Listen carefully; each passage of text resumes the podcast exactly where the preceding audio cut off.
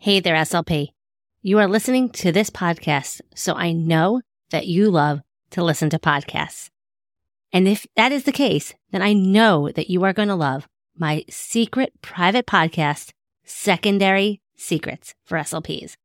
It's six short episodes that will have you walking away feeling refreshed and inspired and ready to take on those challenging secondary speech students. So if you work with grades four through 12, and are in a planning rut or wanting some fresh new ideas to keep your students motivated, make sure you head to speechtimefun.com slash secondary secrets.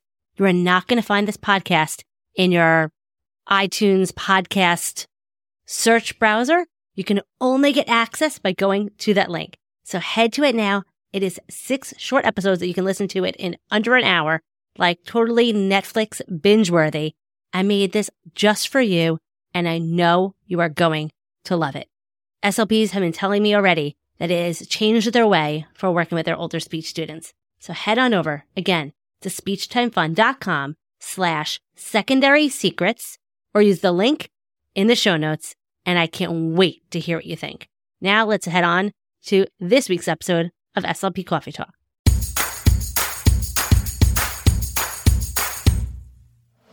You are listening to SLP Coffee Talk.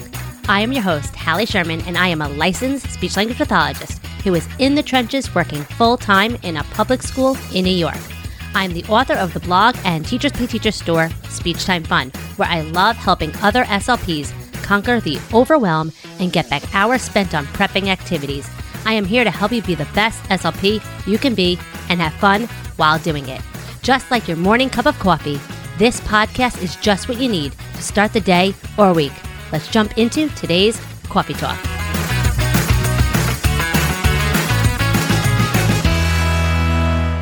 Hey, hey, and welcome to another episode of SLP Coffee Talk.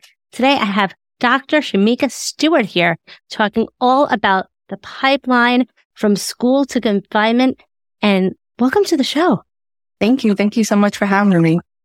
Tell everyone a li- listening a little bit more about you and your journey to what you are doing now. So I am, I have a master's, of course, in speech language pathology and a PhD from Howard University in communication sciences and disorders. And I finished my PhD in 2013 and I've been a professor for about a decade. I am an associate professor at this current moment teaching communication disorders and about seven years ago, I started research and a focus specifically on the correlation between the school to confinement pipeline and youth with cognitive and communicative disabilities and learning disabilities that impact their involvement with the detention systems, the criminal justice system, and the school disciplinary systems. Wow. And, and how did you get started in that area? What made you dive deep into that area? Honestly, this is a good question. People always ask me about it. And, and looking back in hindsight, it, it kind of came full circle. Uh, because it was a part of, you know, my life and my experience. Um, my, one of my siblings has been through the system, juvenile and adult carceral spaces. I have been, um, also suspended multiple times, uh, when I was younger and had involvement with, um, the school disciplinary action and, and, um, detention confinement spaces. And then, you know, so that kind of was like a preparation of understanding what that looks like. But then around the 15, 16 year, this is when we started to have this increase in fatal policing. And so my research and focus and push around this really started with the discussion about how a lot of the individuals that were being uh, fatally policed, i.e. Freddie Gray, Eric in Charlotte, North Carolina, they had documented cognitive and or communication disorders that no one was speaking about, but may have impacted the interaction that they ended up having with law enforcement. So it kind of started with that discussion. And I realized, you know, it's a kind of a day late, dollar short kind of conversation, talking about it after they've already been fatally policed. And so I wanted to kind of discuss what could we be doing as clinicians on the front end to avoid those type of situations at the worst part happening, but even confinement occurring. So that's how I ended up in this space. And just in case someone is, when you refer to the pipeline, what is that referring to for those listening?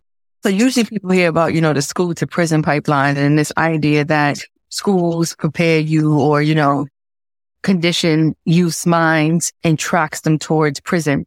But the honest conversation is that a lot of times the research has shown that before a youth even ever enters an adult carceral space, which is what prisons are, they've had multiple confinement experiences around this uh, process. So the pipeline is everything from one being confined internally with just having a disability that impacts your ability to communicate functionally, socially engage, all of those things. But then confinement trickles out when your, the way you communicate is criminalized or penalized. And that looks like suspension, you know, it looks like detention. It looks like expulsion. And then it transfers to the juvenile detention space, which the reason why I'm very specific about the term confinement is because youth in a detention space are confined when you are in a prison, you are incarcerated. They're two very different things. And so there, there needs to be a delineation between the wording. And what data have, or I mean, not data specifically, but like, what are some stats that you can share when it comes to the prevalence of those that are confined to having um, language issues?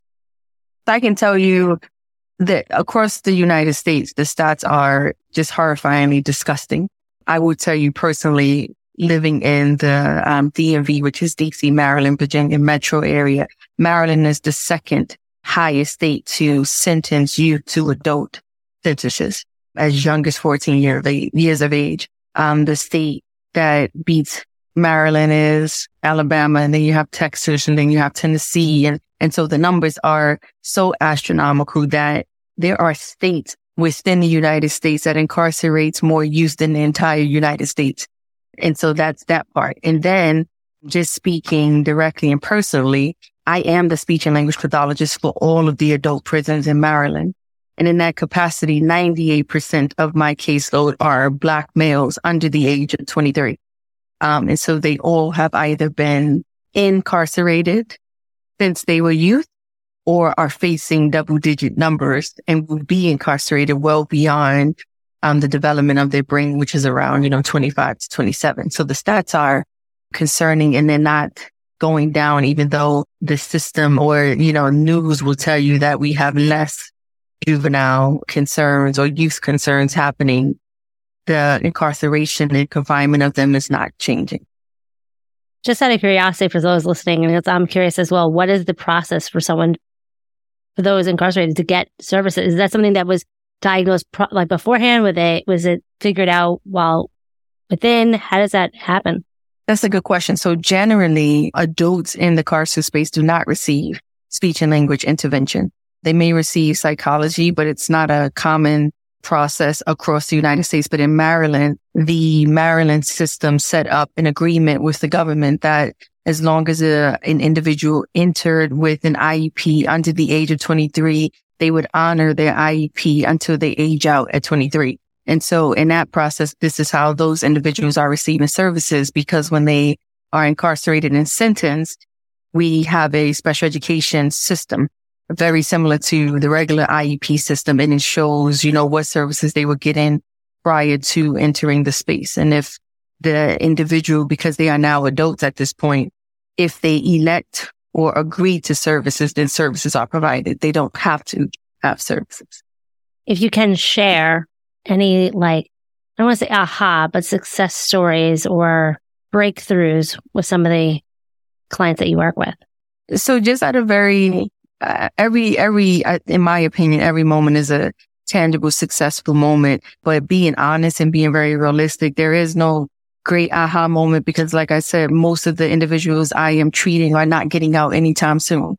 So there isn't any great, like, I did something great that's going to benefit you tomorrow because they're facing 10 to 15 to 20 year sentences. Sometimes some of them are in there for the rest of their lives.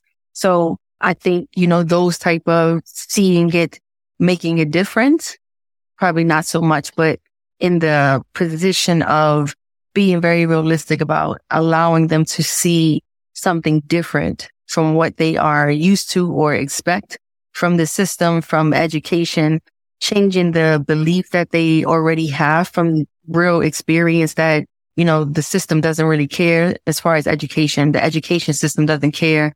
Therapy never did anything for me because most times the clinicians that they had was just, you know, addressing something, but not addressing what they needed.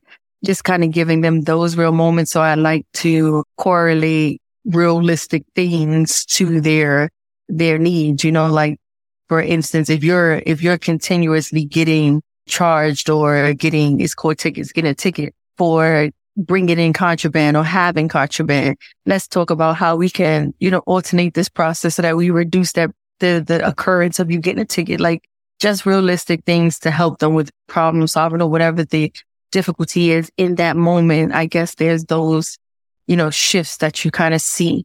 And just the, I think for me, the personal aha for me is the fact that most times because my case, so I've only had one white male on my caseload in the four years I've been doing this for Maryland prisons. I think the aha or the special moment for me is the, the light that goes into the youth's eyes when they see the black woman on the other side that comes to test them and that comes to treat them. And sometimes it's like disbelief, like, wait, so you, you're my therapist? Like, are you, so you're going to be the one treating me? Oh, no, I'll come, I'll come. So it's just that process of like, wow, because the whole time you went through school, sometimes you've only seen a white teacher. You went in front of the court and the judge was white. The prosecution was white. The jury was white. Most times your defense counsel is white. Then you get into prison. The correctional officers are white. The warden is white. So to see a therapist is black and kind of gets it and has been where you've been, I think that kind of does something too. It's amazing that you're building that connection with them. Now you mentioned that a lot of them feel like the system failed them. And a lot of people listening are wondering, you know, how can we advocate and help our students so that we prevent them from getting there? So can you share a little bit, maybe some more insight on ways that SLPs listening can advocate and help and yeah, good question. Um, so absolutely, it's not even a to couch what you're you're saying because it's a fact. It's not even that they feel like it's a fact the system has failed them. I mean, even on the other side with my forensic work, that is always my statement. And I'm, I'm low key embarrassed to be a clinician because I'm like, this is my profession that has failed you. Like that includes me. I'm not absent from the rest of my profession. So that knowledge of them knowing that we have failed them, I think the important thing is that first is for us to keep it 100 all clinicians because I think there's sometimes this idea like, oh, well, I'm a great clinician and it's not me. It's those people. It's, it's all of us. We all play a part in this process. And part of that playing a part is when you don't speak up, when you see it happening or when you are aware that people are doing just the bare minimum. And, and granted, that happens because, you know, caseloads are large, things are large, but you have to be real with yourself to say at some point, am I doing a disservice? And if you know you're doing a disservice, then the discussion is about stepping aside or finding out how you can do things better. There's been plenty of times when I have called the, um, director of services and, and, and been getting ready to tell her like, yeah, I'm not going to do this anymore because I didn't feel like I was giving it hundred percent. And as soon as I get on the phone, she's like, you better not quit. Cause she like already knows. But anytime I feel like I'm not doing you a service, and I'm doing a disservice. Let me step aside just in case somebody else can do this better than I'm doing it. And I don't think we do that enough. Like as a profession, we function as a silo. And then personally, because no one wants to look like they don't know what they're doing. Got this whole degree. I'm making, you know, some, some states, not all states, I'm making good money. And so you don't want to speak up on what you're not doing right. But if you're not tricking yourself and being honest about how you have stumbled someone, then you're part of the problem. So, so true. And that, thank you for saying that because I know many SLPs, myself included, have been in those positions where mm-hmm. we know what we're doing is not enough. Mm-hmm. We could be doing more and needing to just speak up and, and advocate for our students and ourselves and what is needed in the system. It's a fact. It's a fact. And not just, and to, and to not like well, us to sound like we're bashing, you know, all SLPs because it's all professions. And, and, and let me be very clear that I don't only say this as I see this, I say this to every profession. I say this to judges when I'm giving them trainings. I say this to lawyers. Literally, um, a couple of weeks ago, I did a training with lawyers and judges in a space. And one of the individuals, the legal professional, made this statement that I always hear, like, well, I got all of this stuff going on and I have this caseload and how can I? And my response always back is that this child didn't ask you to take this job. Like you took a charge, you chose to take this job. So as long as you're collecting this check and cashing it, you have a duty because that is a duty. And, and anytime you're not doing that duty, you're breaching the agreement in the contract that not only you made with the job, but that you made with yourself and that you made with this child. So it's a, it's a big process of like, I get it, SLPs, I get it, clinicians that caseloads are large and things like that, but you chose this profession. And the question becomes, well, what are you going to do to reduce your caseload so that that's not an excuse, but we have to stop using those excuses. So, so true. That, thank you for saying that because sometimes we need to just hear it. We know it. We need to hear it. And that's I, like that, the number one way that we can advocate for our students and help, you know, impact the student confinement pipeline mm-hmm. is, is just advocating for ourselves and our profession. That's a fact. What are some other red flags or things that SLPs listening that want to help improve in the system can do. Another red flag, and not necessarily a red flag, but a big concern is that a lot of times the goals that clinicians write are not relevant. They are not relevant to the needs of the youth. And it doesn't fly to say, I gave them services when the services you give didn't benefit them in the first place. It's like you might as well have not done anything. So a lot of times what ends up happening is I'm reading, you know, these, the records and the history and the IEPs of clinicians that came before this child ended up in this space and the goals are, for lack of a better word, trash. You know, it's kind of like you just wrote anything here. And, and, and sometimes it may be because you don't fully understand what you're treating, what you're looking at, what you are assessing. And that's okay because this is why we are on a continuum. Competency is the continuance to learn. But if you don't speak up and you act like you got it, you are failing in literally life or death for these youth sometimes, a lot of times. And so not being realistic about, I see these things on the assessment, but what do they mean? I, I have concern that I don't see enough of clinicians reaching out and being proactive and saying, what does this mean? And what should this look like? Especially when you know the youth is not of the same culture or race or ethnicity of you. Everybody doesn't function the same and language is not the same across the board but we have goals that are very devoid of who the person actually is. And that burns me up inside. And then I think the other one, that's my personal gripe. This may not be everybody's gripe, but I feel like, especially with social media, having large platforms has equated to the person being a professional and knowing what they're talking about. And it burns me up because a lot of times, especially the ones that are like fresh out of grad school, you've been practicing for three years and you are the guru. Absolutely not. I still have areas that I'm working on and you're at master's level. I have a PhD. You're a master's level and you're a guru because you have this many followers, but it, it bothers me because it stumbles not only the profession, but again, you're harming real lives when you make these statements. You make these blind statements and then you walk away. It's like they drop these things and then they go back inside and it just sits there and everybody's like, Oh my God, that makes so much sense. I'm glad you said that. I'm like, no, that's not correct. But you can't, you know, you can't be the person that's on everybody's page, like with the, with the Twitter thumbs, because then one, you a hater and then it's like, what? Does she not have anything else to do? Like she just stood around erecting everybody. So. and I'm glad you say that. You know, as someone, I, I you know, I, I am on social and this and that. I've been practicing for almost two decades.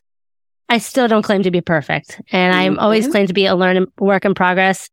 Hey, you know, if I can share something that works with my students and works for me, but doesn't mean it's going to transfer over to everyone else's students and, you right. know, using it with, with caution and things of that nature. But I love what he said. We all still have a lot to learn always. Yes. And yes. to always ask for help if you're unsure of what is the most appropriate goals.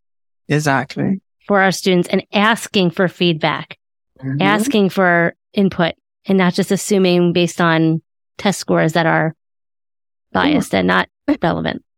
that is so true. Yeah. It is so true. Well, thank you.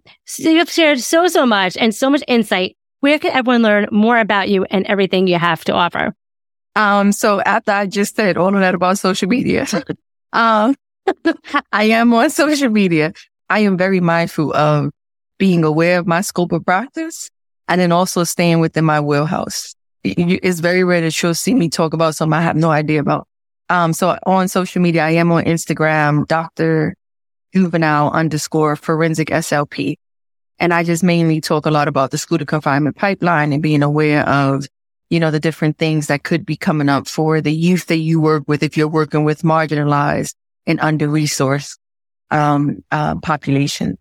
And yeah, that, that's the, that's the social media I'll give because the other one is personally ratchet. So we're not going to go there. And then I am on Facebook, the same, Facebook is the same and, um, Dr. Juvenile Forensic SLP. Honestly, the content is the same. It's just, you know, some people don't have Instagram. So we function on, um, Facebook. I have Twitter, but the, the data is Twitter's a little low key for me. I think I'm too old for Twitter. So I am too. So it's okay. Like I have an account, but I don't think I even know my password to log in. Yeah, so it's okay. Yeah. I think Twitter is like, we, Twitter doesn't work for me because I'm wordy and Twitter wants you to say it in a, in five words and be done. and I'm not there yet in my life. The whole, I can't like Twitter makes me bad because I have so much I want to say. So I don't mess with it. You, and I will recommend, I'm going to put all the links in the show notes for your social media, information, things of that nature. Uh, your link tree on your Instagram has so many references um, to all of the publications that you've written on the topic. If everyone wants to learn more about it and just more that Dr. Shameka has to offer, because she has so much, but I, we can be talking all day here and okay. I don't want to keep you all day. So thank you so, so much. I always end my episodes with a joke because it's light and fluffy mm-hmm. and fun. So what animal is always at a baseball game? Oh goodness. Lord, I ain't good at jokes. What animal is always at a baseball game? A bat. Look at the multi-meaning words, all of the good. Listen, I would have never thought that. Simple, multi, a, multi, a multiple meaning word. I cheated. I have the joke like website right in front of me. So that's I, you know. so cool. I like that. That's a shame. That- it's all good. It's all good. well, thank you so much. We'll have links to everything in the show notes. Thank you so much for coming on and sharing all of your wisdom and everything and your you. opinions and just really j- bringing a light to all of our listeners. And everyone is just definitely inspired, which is, and getting the jolt of inspiration that they need to be the best SLPs they can be. And we'll make sure everyone checks you out on social and all the information that you have to offer. So everyone listening, until next week, stay out of trouble. Thanks so much for tuning in to another episode of SLP Coffee Talk. It means the world to me that you're tuning in each and every week and getting the jolt of inspiration you need. You can find all of the links and information mentioned in this episode at my website, speechtimefun.com. Don't forget to follow the show so you don't miss any future episodes. And while you're there, it would mean the world to me if you would take a few seconds and leave me an honest review. See you next week with another episode full of fun and inspiration from one SLP to another. Have fun, guys.